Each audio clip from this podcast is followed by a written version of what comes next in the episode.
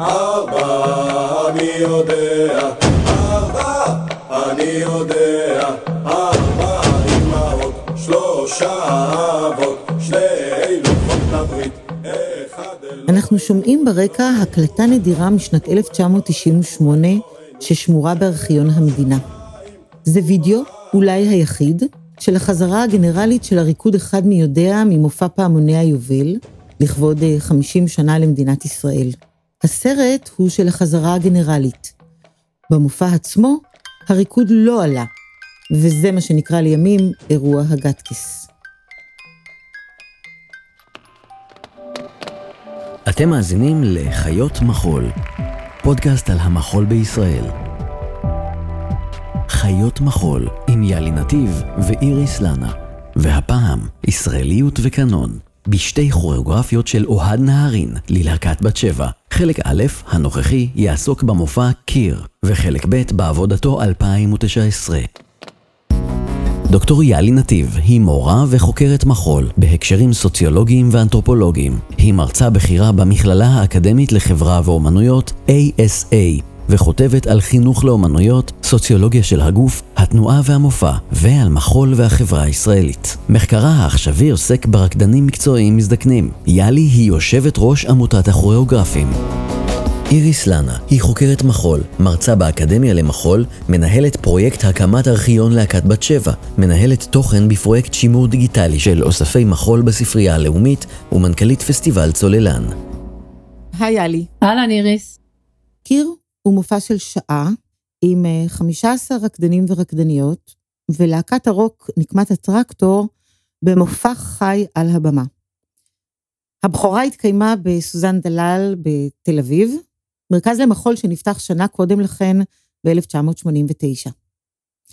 היצירה מורכבת מסצנות. יש סצנות בהן מופיעים כל הרקדנים של הלהקה, ויש הרכבים קאמרים ודואטים. הבמה חשוכה לאורך כל המופע וקצת מעושנת, ולתאורה של במבי, זה התאורן של בת שבע מאז, יש אה, תפקיד דומיננטי, והיא יוצרת אווירה רוקיסטית מאוד, יוצאת דופן למופע מחול בשנת 1990. הגופים של הרקדנים פרועים, כביכול לא מקצועיים, לא וירטואוזיים במובן הרגיל של המילה. הם לא רוקדים שפה מחולית, אסתטית ומקודדת, אלא מתנועים בפראות וחוצים את גבולות הסגנון המחולי המוכר.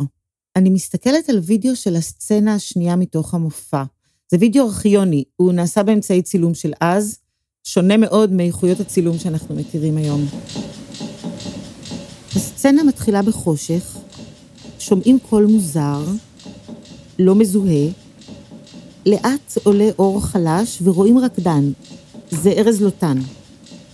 הוא מסובב רעשן ענקי בפעולה פיזית מאומצת וסיזיפית שמפעילה לו את כל הגוף. עולה עוד קצת אור, ורואים את מריקה ז'יווארה עומדת במרכז הבמה ורוקדת באיטיות, ממש לאט, כשמבטה מופנה קדימה, ואז לתוך אלומות אור בודדות נכנסים רקדנים שחוצים את הבמה מאחוריה בקפיצות ובריצות. על הבמה נוצר מערך רב-שכבתי של תנועה איטית ותנועה מהירה, ופתאום הרקדנית תופסת את הרקדן שמחזיק את הרעשן והכל דומם. לאט הם יוצאים מהבמה ונעלמים בחושך. מתחיל סאונד של תופים והרקדנים נכנסים בהליכות כמו צבאיות, ממש מין מרש, ובמסלולים שהולכים ומסתבכים. אחד הרקדנים הולך וזועק עם הפנים כלפי מעלה, והרקדנים הולכים ונופלים, כל פעם יותר ויותר רקדנים נופלים וקמים, נופלים וקמים, והם רוקדים בפראות, ומדי פעם שומעים זעקות, וכל זה על רקע מוזיקה קצבית, הכל נבנה ומתעצם עד לשיא של אינטנסיביות, ואז קאט. חושך. דממה. כל כך לא מובן מאליו לתאר ריקוד. את הפרק הראשון בסדרת הפודקאסטים הראשונה על מחול ישראלי בחרנו להקדיש לאוהד נהרין ולמהפכה שיצר במחול בישראל מאז שנתמנה למנהל האומנותי של להקת בת שבע בשנת 1990. אוהד נהרין הוא ידוע גם כמיסטר גגה, הוא מוזיקאי וגם קצת בעל מעמד של רוקסטאר. הוא קיבוצניק בעברו וקוריאוגרף מוערך בעל שם בינלאומי. אז מה קורה בשדה המחול ב-1990? בתקופה הזאת מתרחשים אירועים שעיצבו מחדש את אה, אתרי ההתרחשות של המחול בישראל. קודם כל, סוזן דלל. הקמת סוזן דלל ב-1989 על ידי משפחת דלל ועיריית תל אביב ובניהולו של יאיר ורדי.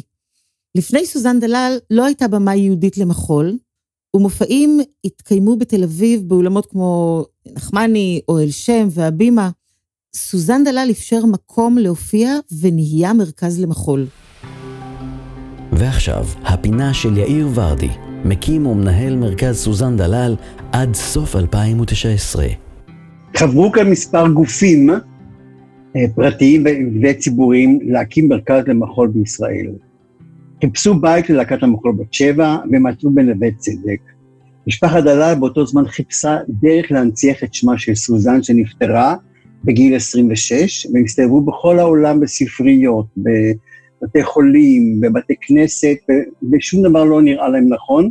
האימא באחד מביקוריה פה בארץ, הוזמנה על ידי גיסה, זאב סוקולוצקי, שיש לו משרד בנווה צדק, לבוא לראות בניין שעמד בשמעונו, עזוב ביותר, שנקרא בית ספר לבנים אליאנס פרנסז. היא הלכה בערב לבד, נעמדה מול הבניין, ואמרה, פה זה יקום מרכז, מרכז המחול על שם סוזן בלאר. מההתחלה אני החלטתי שהמקום הזה ישרת את כל קהילת המחול בארץ. ברור, להקת המחול בת שבע יש לה מקום, והלהקה היוותה ותהווה גזע מרכזי, שסביבו הרבה דברים מתרחשים, וטוב הדבר, זה גזע רציני, זה גזע חזק, זה גזע איכותי מאוד. בת שבע זו אחת הלהקות המוערכות בעולם, וכבוד הוא לנו שהיא יושבת במרכז סוזן דלל. אבל לצד בת שבע, שהופיע הרבה מאוד פעמים בשנה, וזה לזכותם ייאמר, ומדי שנה זה צמח וצמח וצמח, בנינו כל התשתית לכל המחול הישראלי. זה לא היה מה שקיים היום. אז הייתה להקת בת שבע, הייתה להקת המחול הקיבוצית בצפון, היה בלט הישראלי, והיו קצת פה ושם אה, גופים קטנים שעבדו. אבל לא הייתה פעילות מושרשת, פעילות דינמית, פעילות יוצרת של מחול בארץ. היו גם מעט מאוד אולמות המחול, הם הופיעו הרי בדול בשנות התקווה והופיעו בתיאטרון גשר, שבע ולהקות אחרות. לא הייתה הרבה פעילות, אמ, אבל אנחנו בכוח, במחשבה, אני חושב, בניתי שתי מחשבות אה, עבודה, אמ, מסלולים ליצירה. אחד הוא השכירויות, שכל אחד זכותו שעוסק בתחום המחול לבוא לזכור את המקום ולעשות עבודה, והשנייה היא יצירתם ויוזנתם, ייזומם של פרויקטים במחול כדי שיאפשרו ליצירה הישראלית להתפתח, כדי שיאפשרו ליוצרים מקום ליצור ולבנות פה, וככה עשינו. עוד קודם לכן, פסטיבל גוונים במחול לכוריאוגרפיה מתחילים מתקיים לראשונה ברמלה 1984, ומתקיים בפעם השנייה ב-1987. וליעד דרור וניר בן גל זוכים בו בפרס ראשון על יצירתם דירת שני חדרים, ומסמנים את ההתחלה של הסצנה של המחול העצמאי. במאמר מוסגר, גם זו יצירת מחול שהפכה לקנונית, שקובעה סופית ככזאת על ידי השחזור המעודכן שעשו בה ניב שיינפלד ואורן לאור בשנת 2012. אנחנו נדבר על מנגנוני השחזור וההתכתבות שהם עשו בפרק אחר. אני חוזרת ל-1987. בנוסף לגוונים במחול, קצת אחרי, מתחיל פסטיבל הרמת מסך, יוזמה של אה, מדור מחול במשרד התרבות, ונותן במה מרכזית נוספת ובעלת השפעה. עד היום זה חותם של הכרה באיכות ומקצועיות. כוריאוגרפים כמו נועה דר, ענת דניאלי, נועה ורטהיים ועדי שעל, שמקימים את ורטיגו, כולם הופיעו בהרמת מסך ופועלים ויוצרים גם היום. למרכז סוזן דלל, שזה עתה נפתח, נכנסת להקת בת שבע אחרי שנים ארוכות ללא בית מתאים. הצימוד הזה, בת שבע וסוזן דלל, הפך לאתר בעל משקל סגולי למחול בישראל, וגם הפך את שכונת נווה צדק לאחת המבוקשות בתל אביב. במקביל, גם בחינוך למחול מתחיל תהליך חדש. מגמת המחול הראשונה לא בבית ספר אומנות כמו תלמה ילין, אלא בתיכון מקיף רגיל, מגמת המחול הזאת נפתחת בבית הספר אלון ברמת השרון בשנת 1986, בניהול של לאה אברהם, ואחריה נפתחות עשרות מגמות מחול בבתי ספר תיכוניים ובחטיבות ביניים בכל הארץ.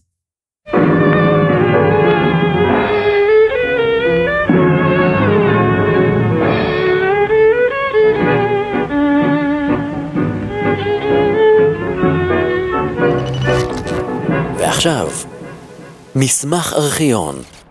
אני מחזיקה את התוכניה של המופע קיר מיוני 1990, ואני אתאר לכם אותה. הגודל שלה, 23 סנטימטר על 32 סנטימטר, בערך גודל של A4.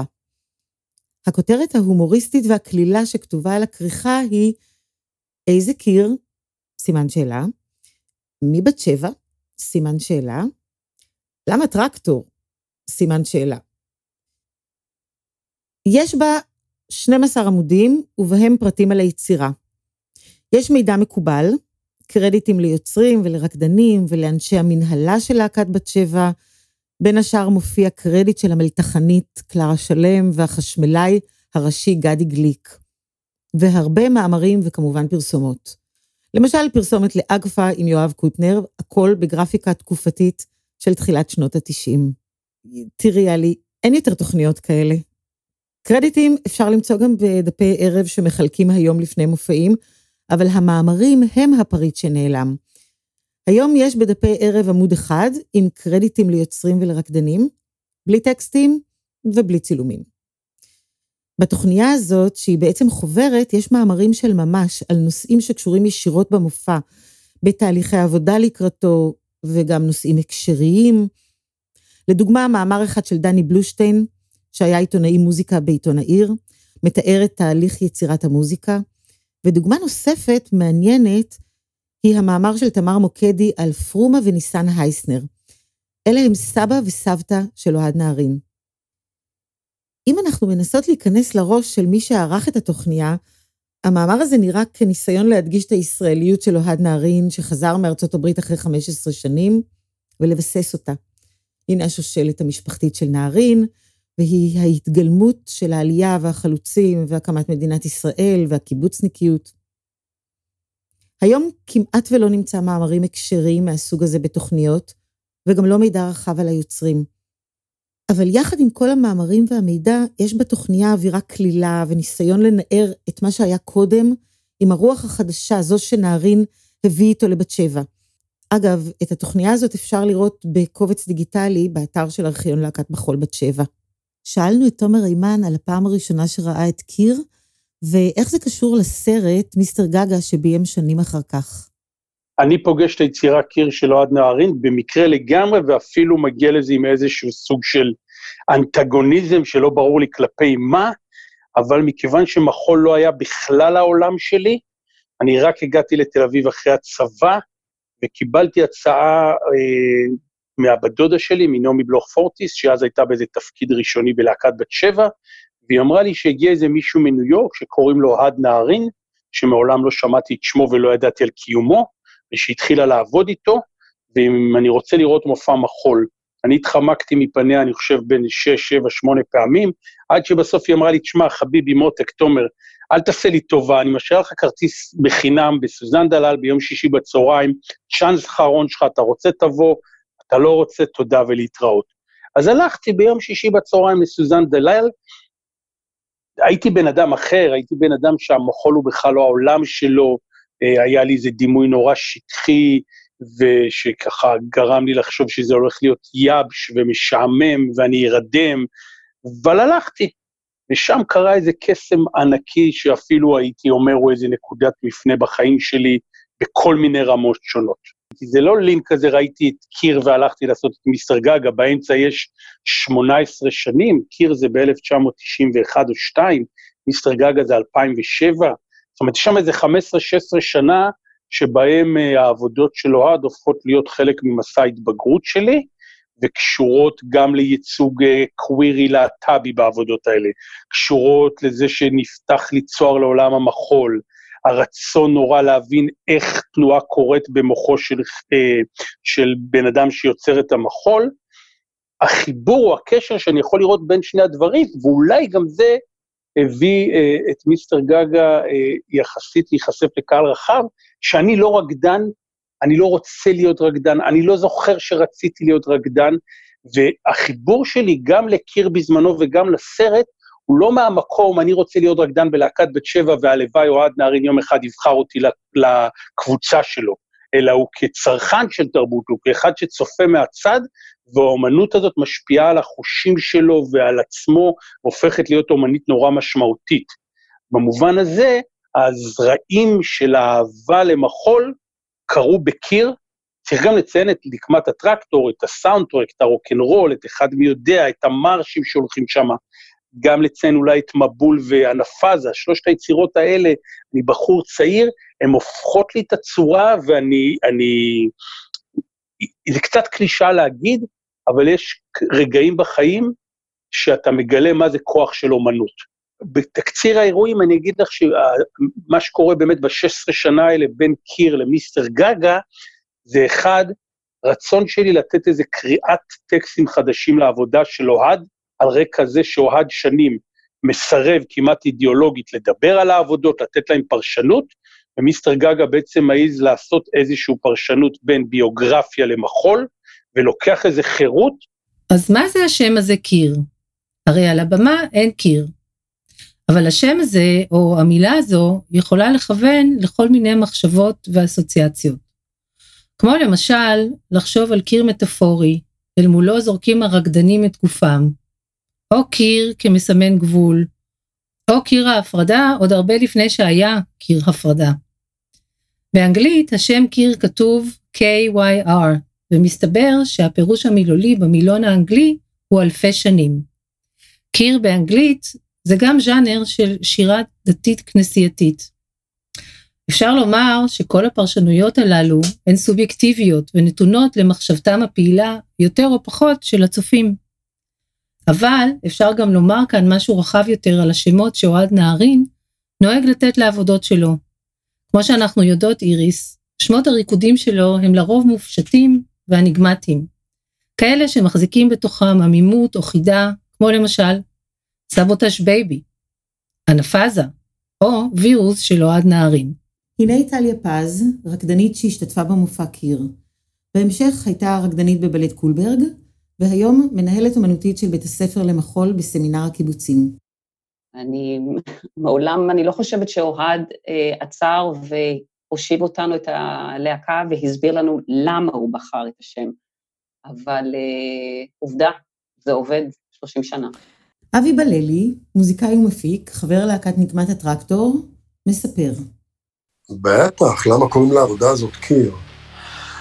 לעבודה הזאת קוראים קיר כי אופיר ליבוביץ', הגיטריסט שלנו, אה, באחת ה...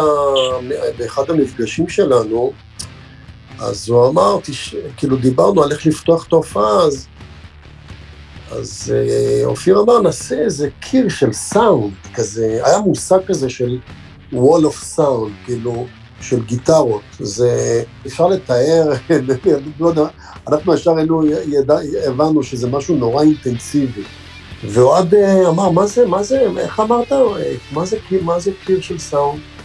אז הוא אומר, זה כזה סאונד של גיטרה שנותנת, אתה מרגיש איזה חיץ כזה בין הבמה לא, לאולם. עכשיו, לא עשינו את הדבר הזה כי הוא היה נורא אינטנסיבי, זה היה נורא מוזר לפתוח עם קיר מטאל, אה, ובטח לא בסוזן דלל בתקופה ההיא ב-89. אבל מצאנו את הקיר שלנו, ומי שמכיר את קיר יכול להיזכר שזה נפתח עם צליל, ומתוכו בוקע צליל של רקדן אה, של צעקה. על שם כך אה, נקרא המופע קיר.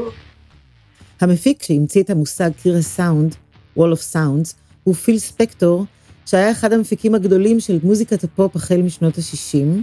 הוא המציא טכניקה שמניחה שכבות על שכבות של צליל, ויצר תזמורות שלמות על ידי שילוב הקלטות והכפלה של חלקים מהן. תהליך העבודה בקיר היה תהליך מאוד מרגש. טליה פז. בואו לא נשכח, אוהד היה כוריאוגרף צעיר, שהגיע בתקופה אה, די חד גונית שהייתה ללהקת בת שבע. הוא הביא איתו בשורה אחרת, אה, חדשנית ומרגשת. אה, כוריאוגרף עם כריזמה אדירה. והעבודה איתו בסטודיו הייתה באמת אה, חוויה.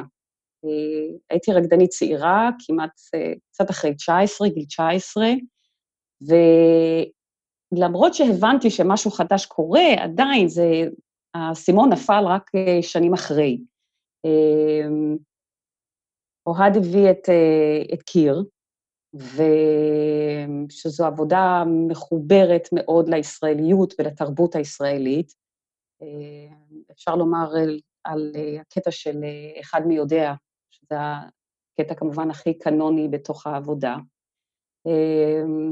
החיבור שלו עם נקמת הטרקטור, להקה צעירה ובועטת באותה, באותה תקופה, גם כן הביאה המון אנרגיה והמון חדשנות, העבודה הייתה ביחד בסטודיו, היא נכתבה ביחד, התנועה והצעדים ביחד עם המוזיקה, חזרות התקיימו ביחד בסוזן דלל, וזה היה ממש מרגש לבוא לסטודיו בוקר-בוקר. החזרות נערכו במשך כל היום, הוא חילק את העבודה גם בערבים, שבמשך הבוקר עבדנו בקטעים קבוצתיים, ובערב היו יותר קטעים אישיים. אוהד השתמש גם באישיות של, והדמויות שהיו אז בלהקת בת שבע.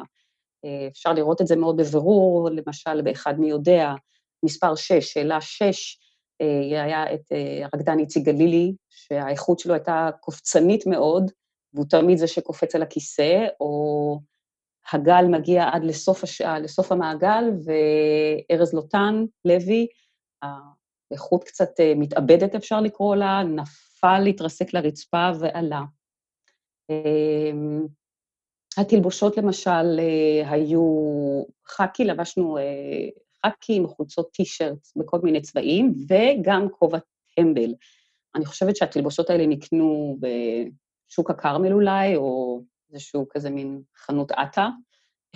אני חושבת שכל הנראות ואז לא הייתה מאוד מגובשת, כמו שהוא היה בהמשך, ברגע שהוא התחיל את הקשר שלו עם רקפ... המעצבת רקפת לוי. אני זוכרת שאני פשוט חיפשתי חולצה במחסן התלבושות. מה עוד אני זוכרת? אני זוכרת את החזרות הגנרליות, וזה היה שוב השיתוף הפעולה הראשון של אוהד עם המעצב התאורה במבי. ובמבי המציא דבר מאוד מעניין, מעין פסי כסף שהוא הדביק בצורות אלכסוניות על הבמה, והן זרקו אור מהבמה כלפי מעלה. אז יצרו מעין אלכסונים של קרני אור, אלומות אור על הבמה. וגם היה את התאורות בקדמת הבמה, שאני חושבת שעד היום משתמשים בזה וקוראים לזה בצ'בות, בזכות זה. בפגישה הראשונה, נלך קצת אחורה, באמת הוגדרה העבודה כמפגש עם בת שבע וכמופע חי, זה היה כל העניין. נכנסנו לחדר עבודה שלהם בסוזן דלל, והתחלנו למשל את פינאלה. ידענו שיש לנו רעיון של שתי דקות, שלוש דקות, אבל מה עושים עכשיו? זה קטע של לפחות עשר דקות היה פינאלה. ופשוט הלתרנו, וזה לאט לאט התפתח, מחזרה לחזרה, זה התפתח, פתאום הכרנו את התנועות, או עד אמרנו לשים לב, למשל שרקדן מסוים נופל, או רקדן מסוים מסתובב, להגיב לזה באינטנסיביות, או אה, לשנות דינמיקה. זאת אומרת, היו לנו נקודות ציון כמו ניצוח על, על האימפרוביזציה שלנו. אה, וככה הקטעים לאט לאט נבנו, ואני זוכר שעלינו לבמה בתחושה שאנחנו מאוד לא מוכנים, עלינו לנעול את פסטיבל ישראל 90, אבל זה היה לפני 30 שנה, ובמהלך השנים האלה באמת הבנתי שגם הנפה הזה, עלינו שאנחנו לא מוכנים, והתחושה היא שתמיד אתה עולה אה, לא מוכן סך הכל, זה מוכן שנכנס הקהל ואז הכל ננעל, והתחושה היא באמת אה, שסיימת, וזאת בעצם, בעצם העבודה. מה היה עד קיר? לפעמים חושבים שלהקת בת שבע הוקמה על ידי נהרין ב-1990. אז הנה קצת מההיסטוריה של הלהקה. היא הוקמה על ידי הברונית בת שבע דה רוטשילד בשנת 1964. לא היו אז להקות מחול גדולות בישראל, חוץ מתיאטרון מחול ענבל.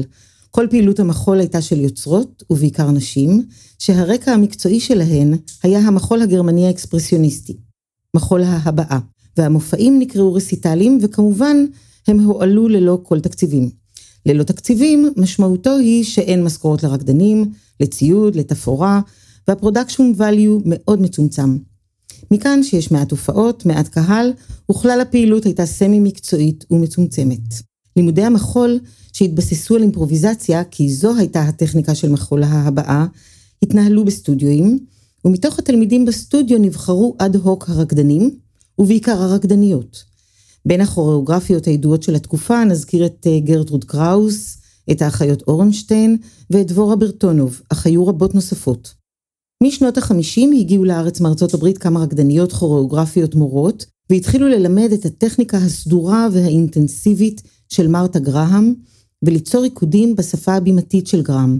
ביניהן אפשר למנות את אה, רינה גלוק ורינה שחם, שהקימו את להקת בימת מחול, ואת אנה סוקולוב שהקימה את התיאטרון הלירי. ההחלטה של בת שבע דה רוטשילד הייתה נקודת מפנה.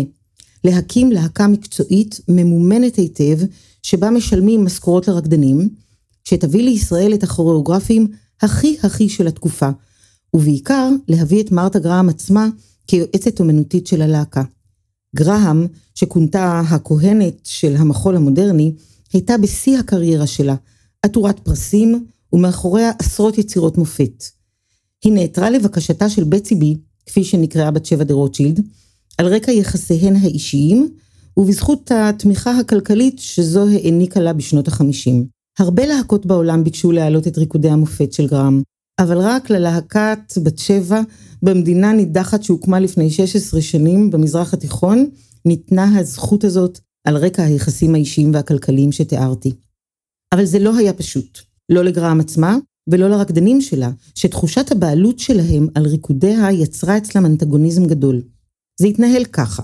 רקדני הלהקה התאמנו כל בוקר בשיעורים של טכניקת גרם, בסטודיו שבצי בי בנתה להם בשדרות ההשכלה 9 בשכונת ביצרון בתל אביב, ואז עשו חזרות. גרם שלחה את צילומי הוידאו של העבודות בביצוע הלהקה שלה בניו יורק, רקדני בת שבע למדו את הריקודים מהוידאו, ואז הגיעו לארץ הרקדנים מניו יורק כדי להדק את הביצוע. בסוף כל תהליך כזה הגיעה גרם עצמה, כמה פעמים בשנה, לעבוד עם רקדני בת שבע על ביצוע העבודות. לאו דווקא על הביצוע הטכני, יותר על המשמעות, על העולם הפנימי של המחול, על המהות של הריקוד לפי תפיסת העולם האומנותית שלה. רבים מנושאי הריקודים בתקופה של גרם בבת שבע, שנמשכה עד 1974, היו מבוססים על נושאים מתוך המיתולוגיה. המיתולוגיה היוונית בריקודי גרם, והתנ"ך כמיתולוגיה מקומית, אדם וחווה של אושרה אלקיים רונן, בת יפתח של רינה שנפלד, ועין דור של משה אפרתי, הן דוגמאות ליצירות של רקדני בת שבע שיצרו ללהקה. בשנת 1974 יצרה גרם את הריקוד חלום, על הסיפור התנ"כי של חלום יעקב, הריקוד היחיד שיצרה במיוחד ללהקה, ובו השתתף אוהד נהרין. זה היה זמן לא רב אחרי שהוא התחיל לרקוד, והמפגש שלו עם גרם היה המפנה שבעקבותיו עזב את הלהקה, נסע לניו יורק והחל פרק של 15 שנים של לימודים ויצירה עצמאית. ב-1990 הוזמן ללהקת בת שבע כמנהל אומנותי, לניסיון, וקיר הייתה עבודתו הראשונה ללהקה כמנהל אומנותי. לפחות בתולדות דברי הימים הרשמיים של הלהקה היום, גם זה המומנט הזה של קיר, העבודה הראשונה שאוהד עשה לבת שבע כמנהל אומנותי וקוריאוגרף ראשי, אה, באמת הייתה רעידת אדמה, זאת באמת הייתה התחושה. דינה אלדור, מנכ"לית להקת מחול בת שבע משנת 2009. זה היה כל כך מרגש, משום שהוא עושה דברים בזמן אמיתי, כמו הדברים שנעשו בעולם. אם נחשוב רגע על, על שנות ה-80, אפילו מהיבט אחד של הפריצה של המחול הפלמי, של יאן פאבר וקירסמייקר ואחרים שעבדו סביבה, ובכלל מה שעשו באירופה, אז אוהד היה בקו החזית הזה, אה, ועשה פה, כאן, פה, עם רקדנים מקומיים, אה, אה, את הטלטלות, שנעשו, אה, והחדשנות הזאת שאפיינה את התקופה באירופה וגם בארצות הברית. זה היה מאוד מאוד מרגש, מאוד מרגש. אה, גם כי אה, אוהד, למרות שהוא אומר, שהוא אומר, למרות שהוא אומר שהוא לא מתייחס לאיפה הוא בא, או לכל מיני דברים, מה שהוא אומר, לאומיים, העבודות שלו מאוד לוקאליות, וגם קיר הסתכל עלינו מזווית אחרת. וזה בסופו של דבר מה שנורא מרגש באומנות, לא? שהיא מראה לנו אפשרות לתצפית אחרת. הייתי רוצה שנחשוב למה יצירת המחול הזו קיר כל כך משמעותית. מה יש בה שאנשים מדברים עליה במושגים של מהפכה או עידן חדש? אם מסתכלים על הפעילות של להקת בת שבע בעשור הקודם של שנות ה-80, אפשר לראות שזה עשור שבו נוצרות הכי הרבה יצירות בלהקה, אם משווים למה שקורה קודם. אחרי שבת שבע דה רוטשילד עוזבת, מסירה את החסות שלה, הלהקה נותרת בעצם עם תקציבים ציבוריים קטנים. בזמן הזה יש גם חילופים תכופים של מנהלים אומנותיים, שהזמינו קוריאוגרפים צעירים וזולים. לפי ארכיון להקת בת שבע אפשר לראות ש-116 יצירות הועלו בשנות ה-80 על הבמה, תחת הניהול האומנותי של משה רומנו ודוד דביר, שניהם רקדנים בלהקה אז. בין הקוריאוגרפים הישראלים אפשר למצוא את ציקי קול, אליסטור כהן, יגאל פרי, יאיר ורדי, שאנחנו מארחים אותו פה בתוכנית, ורקדני בת שבע אחרים. לצידם קוריאוגרפים אמריקאים ידועים כרוברט נורת, ג'ין היל סגן, רוברט כהן ופר לנג, וגם אפשר לראות שמתחילים לעבוד יוצרים צעירים בתחילת דרכם. ביניהם ניר בן גל, למשל, ואוהד נהרין עצמו. בתקופה הזאת מגיעים מניו יורק גם דניאל עזרלו, מרק מוריס ודייוויד פרסונס, כולם קוריאוגרפים שהתפרסמו בעתיד. עוד כדאי לזכור, איריס, שבשנות ה-80 שיעורי הבוקר של הלהקה, שפת האימון הגופני שלהם היא הבלט הקלאסי. זה אחרי שני עשורים של אימון מאוד מובהק בטכניקת מרתה גרם. גם האסתטיקה של המחול ברוב רובן של היצירות הקוריאוגרפיות בזמן הזה הייתה פורמליסטית, צורנית ומופשטת, ממש התגלמות המודרניזם. אבל לצד אלו אפשר גם לראות התחלה של סימנים של חיפוש אחר חדשנות בשפה המחולית, אותם מביאים כמובן הצעירים. אבל בפתח העשור של שנות התשעים, קיר מביאה משהו אחר. היצירה הזאת היא אולי הנרטיבית ביותר של אוהד נערים, והיא נרקדת בכעס, בבוטות, בכאוס. יש בה חוסר שקט, רוקנרולי, סיזיפיות ועיקשות, וגם רגעים של רכות ותוגה. היא רעשנית, היא ריטואלית ומלאה וקדושה בסימנים וסמלים של ישראליות. וזה הדבר, איריס, זה הדבר שאני חושבת שעושה אותה למהפכנית. לא עוד תנועות יפות ואסתטיות, לא עוד רעיונות אוניברסליים מופשטים, אלא הארדקור מציאות. הגופים הם אמיתיים, הגופים הם רוקדים, אבל הם עובדים וסובלים, כואבים ומתפרקים.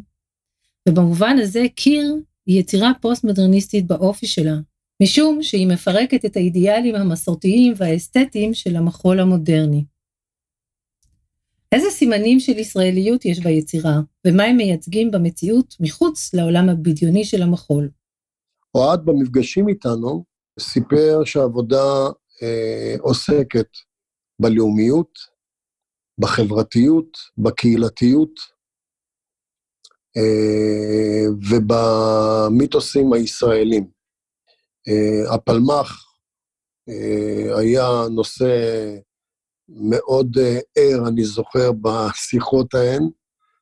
זה ממש, אני עכשיו נזכר, זה ישראל לגמרי אחרת. אז דיברנו על פלמ"ח, זה היה בשבילנו סמל, לא סתם גם אחד מי יודע, או עם בגדי פלמ"ח, כל קיר בעצם עם בגדי פלמ"ח. שנת 1990 פותחת בישראל עשור של אירועים סוערים. נסיגת צה"ל מלבנון, מלחמת המפרץ, מהומות בהר הבית, הסכם אוסלו בין ישראל לאש"ף, הסכם שלום עם ירדן, פיגועי התאבדות באוטובוסים ובערים, ורצח ראש הממשלה יצחק רבין. נדמה לי שיצירת המחול קיר, כדרכן של יצירות אומנות גדולות, מזהה את המשבר שבו נמצאת החברה הישראלית. היא מסתכלת במבט מפוכח על המציאות, על ההיסטוריה ועל המסורת, מנסחת את העתיד לבוא, ומגלמת בו בזמן בתוכה את האכזבה, את החשש והייאוש של התקופה. אחד מי הוא קטע המחול שהפך באופן חסר תקדים למפורסם ולפופולרי ביותר בארץ, והתמקם כחלק מהקנון התרבותי הישראלי. נדמה שלאחד מי כקוריאוגרפיה, כריקוד, חיים משלו המתקיימים הרחק מספינת האם של המופע קיר. איך זה קרה? ומדוע איריס אפשר לומר שהוא הפך לחלק מהקנון הישראלי? ומה בכלל הופך יצירה לקנונית?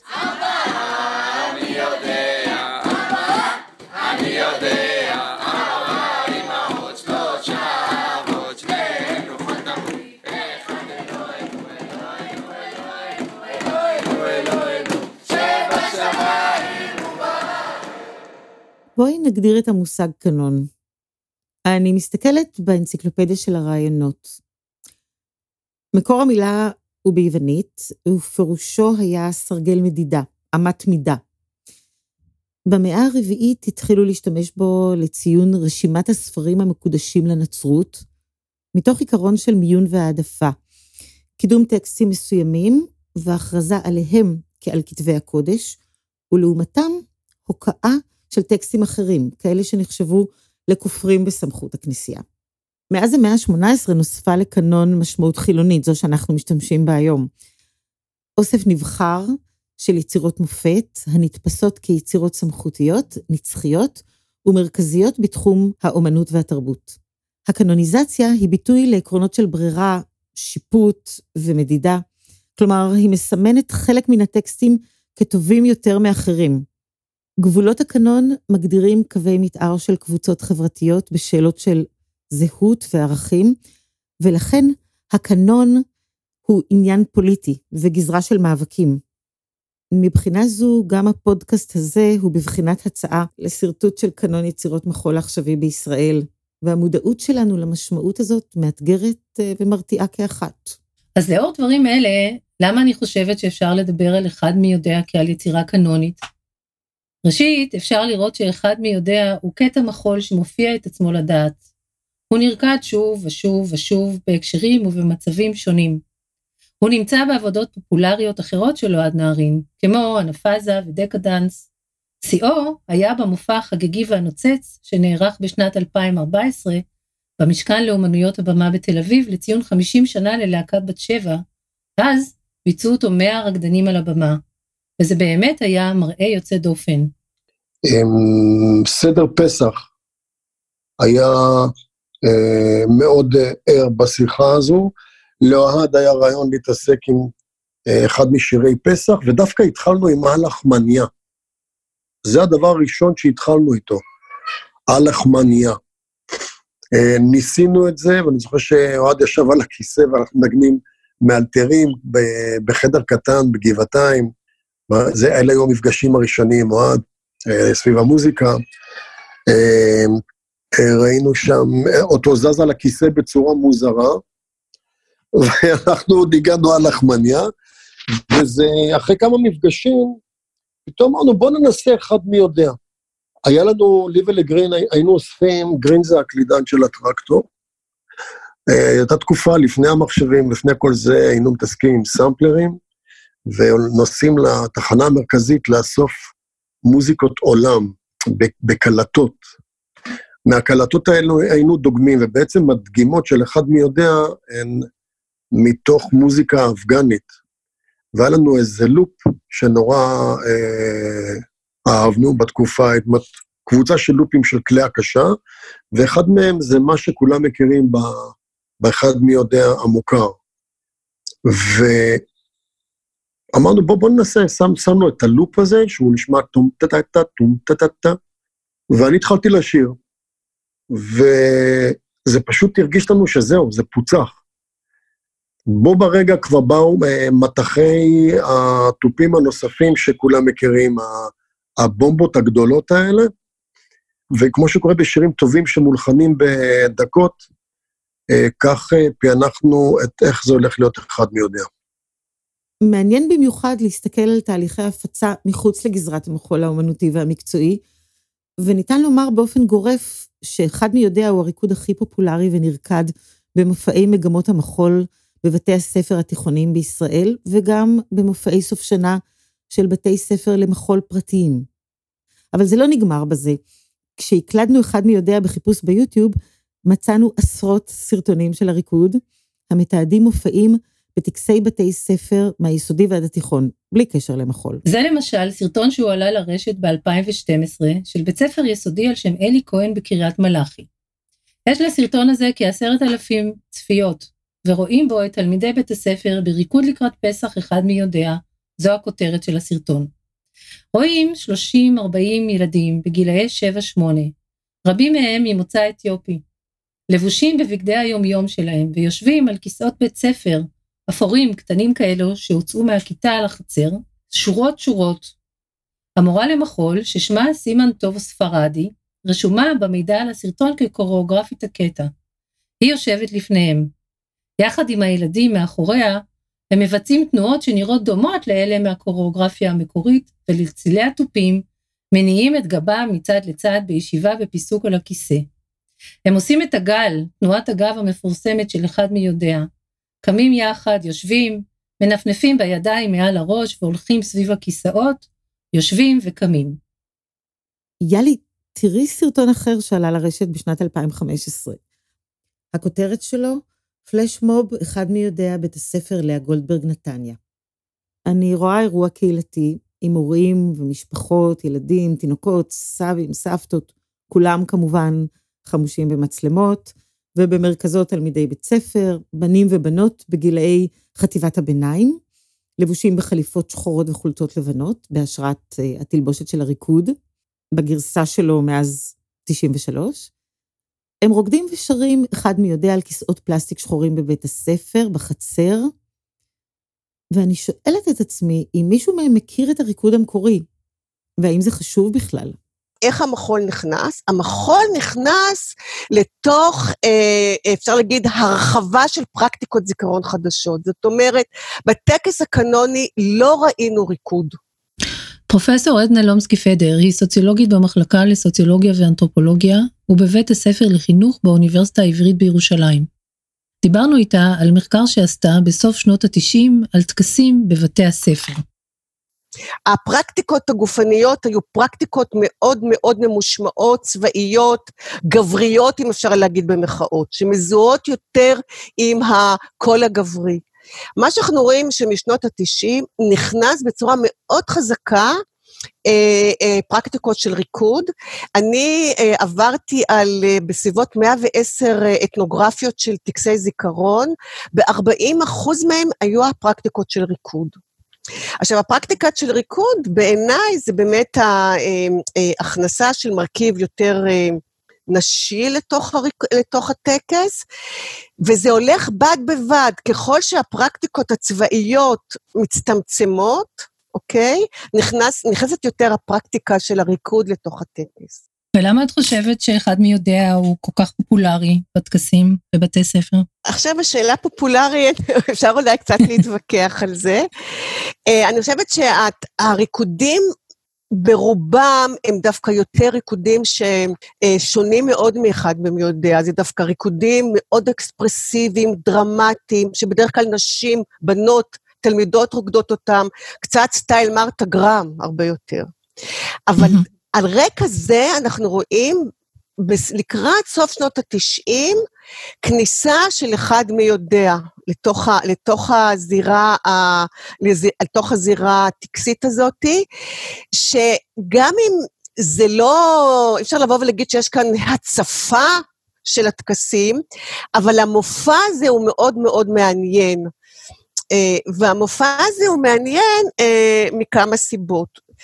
אה, אבל אם לשאלתך למה זה נכנס, אני חושבת שאחד מי יודע, זה על פניו נתפס כסוג של ריקוד שקל לרקוד אותו. הוא לא, הוא לא דורש, ויר... כאילו לא דורש וירטואוזיות, אוקיי? Mm-hmm.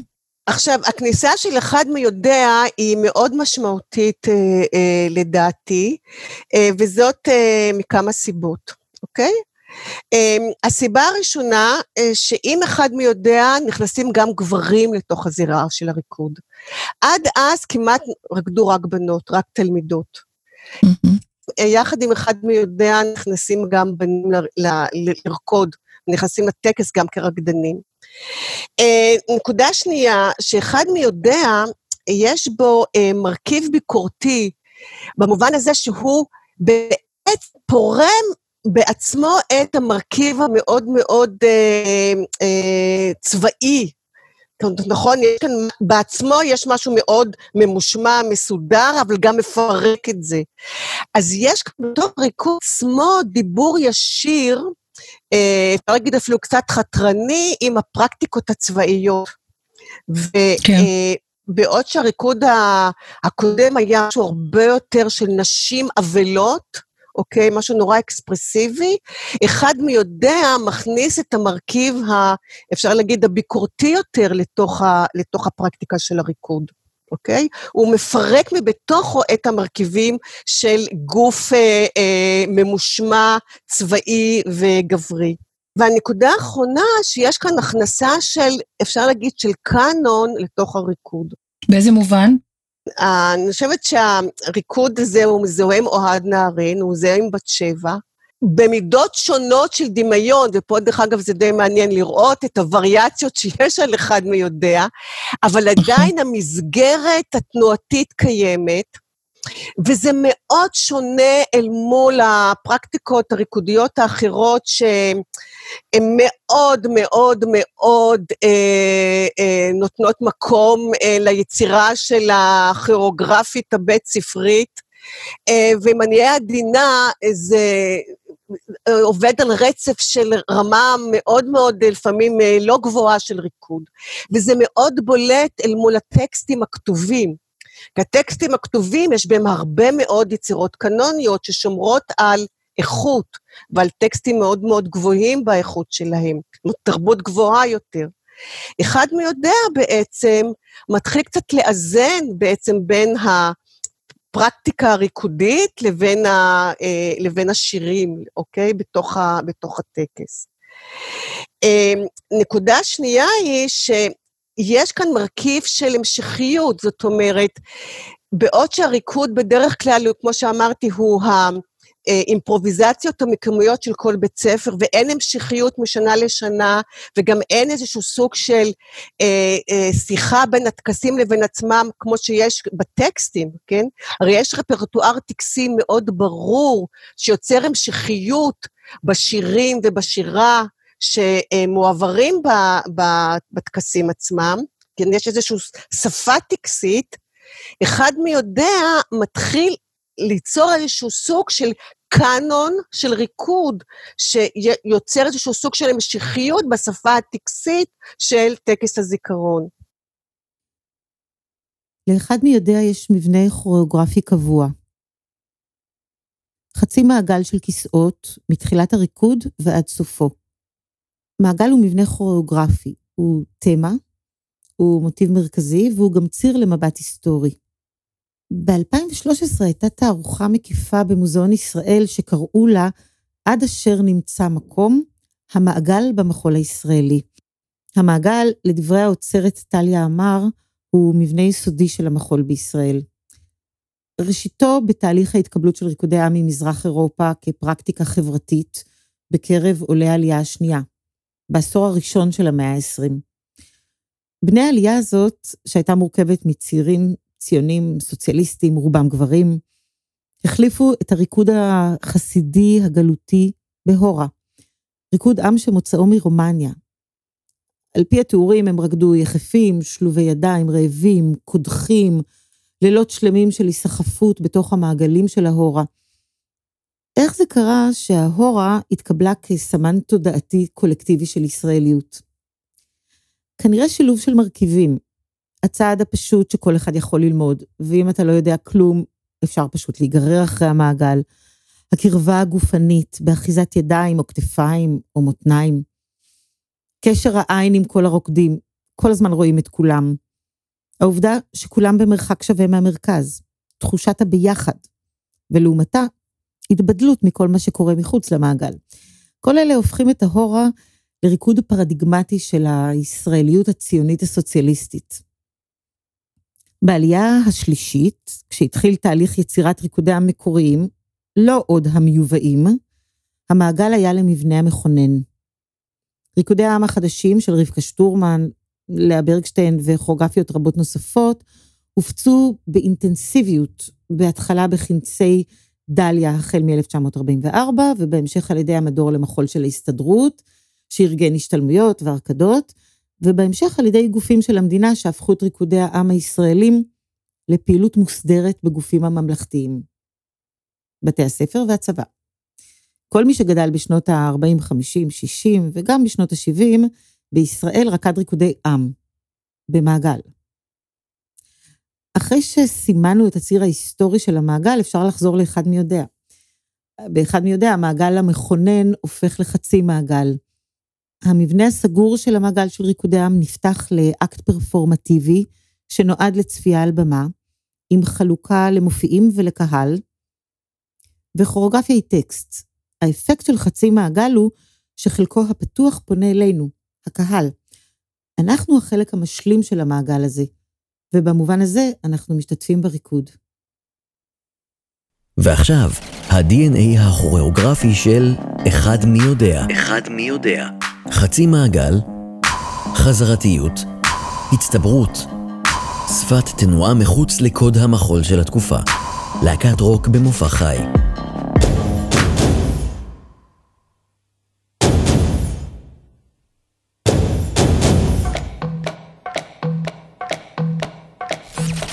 סגן שר הבינוי והשיכון מאיר פרוש דורש לבטל את השתתפותה של להקת בת שבע במופע פעמוני יובל לציון חגיגות החמישים למדינת ישראל, או לחילופין לשנות את החלק ביצירה "אחד מי יודע" מתוך אנפאזה, שבו אמורים הרקדנים לעלות על הבמה בתחתונים ובגופיות.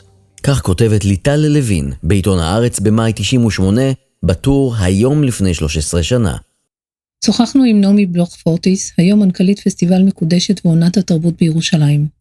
נעמי הייתה מנהלת אומנותית שותפה ומנכ"לית להקת מחול בת שבע עד סוף 2009. נעמי, ספרי לנו איך השפיעו אירועי פעמוני היובל על הלהקה. אז אני חושבת, אחד, אמ, שהאתוס של הלהקה קם, הזדקף ועמד במלוא הודו והתחזק מאוד. ערך הליבה של חופש היצירה וחופש הביטוי וחופש האומנות, שהוא ככל הנראה ערך שהלך עם להקת בת שבע עוד מימי ההקמה שלה והמרד של הרקדנים הראשונים נגד מנהלת אומנותית אחת, 50 שנה לפני כן, כן? אה, צף במלוא העוצמה ובמלוא הכוח שלו מהרקדנים ומכל צוות הלהקה, והוא בעצם הוביל אה, את הסיום הדרמטי של המשבר הזה.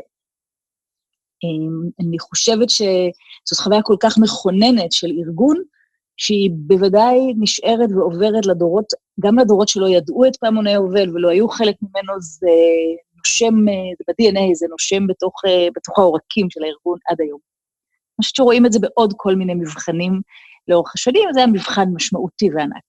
אבל היה רגע מאוד מאוד מאוד דרמטי, כמה שעות לפני המופע אוהד ממש אה, גנבו אותו אל בית הנשיא, ממש גנבו אותו, לא היה סלולרי וככה, לא ידעתי, הוא... אה, ובבית הנשיא הופעל עליו, אה, הוא היה לבד שם, ניתקו אותו ממני, אני לא ידעתי איפה הוא, הופעל עליו שם לחץ בלתי רגיל, עם איזה איום מפורש על חיי הלהקה, ואז הוא הודיע בבית הנשיא, אוקיי, אז אנחנו נעשה מה שאתם מבקשים, שלא היה ברור אגב מה הם מבקשים, ואני אעשה את ההופעה הזאת כפי שאתם מבקשים, ואני מתפטר מתפקידי רגע אחרי שההופעה הזאת נגמרת. ואז הרקדנים כבר היו אה, בדרכם למופע, באוטובוס, קצת שמעו ברדיו כל מיני רכשושים, ואוהד עלה אה, לאוטובוס, גם אני הייתי על האוטובוס הזה, חיוור מאוד מאוד, יש אפילו סמול וידאו שהם רואים אותו כמה הוא היה חיוור ברגע הזה, והודיע לרקדנים בדיוק את הדבר הזה, הוא אמר, הופעל עליי לחץ, אני קיבלתי החלטה שאנחנו נעשה את ההופעה כמו שמבקשים מאיתנו, אבל אני מתפטר. ואז אה, פה אחד הרקדנים קפצו ואמרו, גם אנחנו מתפטרים, ואני קפצתי ואמרתי, גם אני מתפטרת. אה, אנחנו לא מופיעים, מה אכפת לנו מה יקרה. אבנר הופשטיין, ראש דסק תחקירים באתר זמן ישראל ומרצה לתקשורת, מספר מנקודת מבטו כעיתונאי על פעמוני היובל. עלו פה המון שאלות. עלתה פה שאלה של צניעות במרחב הציבורי, עלתה פה האם יש לה מקום וכולי, הייתה פה שאלה של הרווח בין אה, חירות אומנותית למימון ציבורי. אה, עלו פה המון שאלות סביב אה, התרבות הפוליטית של עידן נתניהו, שהוא בקדנציה הראשונה שלו, כמעט שכחנו שהאיש, ראש ממשלה מנעורינו כמעט, בקדנציה הראשונה שלנו הביא, בין אם מרצון, בין אם מכוח הנסיבות, הרבה מאוד מאבקים קוטביים לשיא הביטוי שלהם, גם את הקוטביות בין רשויות החוק לפוליטיקה, גם את הקוטביות בחברה, בין היתר בין חרדים לחילונים וכולי. על הרקע הזה היה מעניין לראות עד כמה התקשורת החרדית הבלתי ממוסדת, אה, כאשר אני בכלל לא בטוח שהייתה תקשורת חרדית ממוסדת באותם ימים, חוץ מאולי אה, קצת עיתונים שגם הם לא היו אה, ממש ממוסדים, ראתה באקט הזה של ניסיון כאילו לכפות את להקת בת שבע על חגיגות היובל, הזדמנות אה, להתבונן על החברה החילונית המנוונת לשיטתם, האסקפיסטית, אה, הנהנתנית, אולי המושחתת במובן ה... של, אה, כן, ימי פומפיי אה, האחרונים, ו, ולנג... ובעצם מרבית השדרנים שאני הקשבתי להם, ניגחו אותם, החילונים, מאוד מאוד חזק. שוב, אני לא יודע להגיד אם, אם, אם בגלל פעמוני היובל, או שפעמוני היובל שימשו איזו פלטפורמה, איזו, איזו הזדמנות אה, לעלות אה, בעניין הזה על הבריקדות, וכמובן, אה, בהקשר הזה אפשר היה לראות עד כמה יום העצמאות, כפי שהחילונים חוגגים אותו, או כפי שהחברה החילונית והדתית רואה אותו כיום של חופש שאין לו שיוך דתי, אלא שיוך יותר אזרחי, כן? עד כמה החברה החרדית מנוכרת מה, מהתחושות האלה. שוב, לפחות ככל שאנחנו מאמינים לשדרנים, לחלק לפחות מהשדרנים ברשתות החרדיות הללו. יש פה שאלה קשה. ברור לנו ש, שגופים אומנותיים חשובים כמו בת שבע, הבימה, קרנות הסרטים וכולי, לא יכולים להתקיים בלי תמיכה של מדינה. בחברה ישראלית שבה, זה, זה לא כמו החברה האמריקאית שיש פוטנציאל של 300 ומשהו מיליון אה, קהל, חברה יחסית קטנה, אם רוצים איכות אומנותית, כמו איכות מחקרית במדע וכולי, צריך איזושהי תמיכה של המדינה. ואז השאלה האוטומטית הנשאלת, האם המדינה יכולה, צריכה לממן דברים שלכאורה, לטענת גורמים כאלה ואחרים, חותרים תחת קיומה. וכמובן שמי שמאמין שהמדינה יכולה לצנזר במסגרת זה שהיא נותנת כסף, גם מרחיב את השאלה. הוא אומר, בסדר, אז זה מופע היובל, מופע היובל הוא לא מופע אומנותי רגיל שאנשים קונים לו אה, כרטיסים, משלמים מכספם, זה מופע של כל הציבור, לכן הוא צריך לעמוד בתנאי צניעות מסוימים. עכשיו, כמובן שבהקשר של בת שבע, ברמה האישית אני אגיד שאני חושב שזה בולשיט אחד גדול, מכיוון שזה לא שבת שבע העמידה שם מופע פורנוגרפיה. בת שבע העמידה שם קטע ממופע, שהוא, שיש בו אמירה אומנותית אה, מנומקת, ולכן הדרישה שהייתה נדמה לי, לצנזר את הקטע באמצעות טייץ או משהו כזה, היא דרישה מופרעת ממש. זאת אומרת, אה, לו בת שבע הייתה מסכימה לתנאי הזה, מבחינתי אפשר, לא רק מבחינתי, אני מניח שמבחינת הרבה אנשים, אפשר היה לזכור את בת שבע. איזה קשרים אפשר לראות בין קיר מ-1990 ליצירתו האחרונה עד כה של אוהד נהרין, 2019? 2019 מסכמת שלושה עשורים של עבודה קוריאוגרפית, חלקה פוליטית יותר וחלקה פחות. אך 2019, כמו קיר, מציגה עמדה פוליטית מובחנת ומהודקת. מהבחינה הזו, שתי היצירות מסתכלות על המציאות הנוכחית, זו של אז וזו של עכשיו, במבט מפוכח ומלא כאב וללא הנחות. ובדומה לקיר, יש בה סימנים מובהקים של ישראליות ושל זהות ישראלית. ועל כך, בחלק השני של פרק זה, שיעסוק בהרחבה במופע 2019. תודות ללהקת בת שבע, לדינה אלדור, מנכ"לית הלהקה, נועה רון, סמנכ"לית תוכן ותקשורת, דודי בל, מנהל מחלקת סאונד, ולארכיון להקת בת שבע. תודות למרואיינים אבי בללי, תומר הימן, נעמי בלוך פורטיס, פרופסור עדנה לומסקי פדר, אבנר הופשטיין וטליה פז. תודה לדובר בפינה הקבועה, יאיר ורדי, מקים ומנכ"ל סוזן דלל עד 2019. תודה לעידו קינן ועומר סנש מפודקסטיקו על ההפקה. מבצעי קטעי המוזיקה לפי סדר הופעתם, אחד מי יודע וקטע אינסטרומנטלי מהמופע קיר, להקת נקמת הטרקטור ואוהד נהרין. אחד מי יודע, שירה מסורתית בביצוע משפחת מלכה. הוא עלה ליוטיוב ב-26 במרץ 2013, נצפה במרץ 2020. אושר, מילים אברהם ברושי, לחן סם סמלי, בביצוע פרדי דורה, מתוך התקליט ארצנו הקטנטונת, שירי שנות החמישים.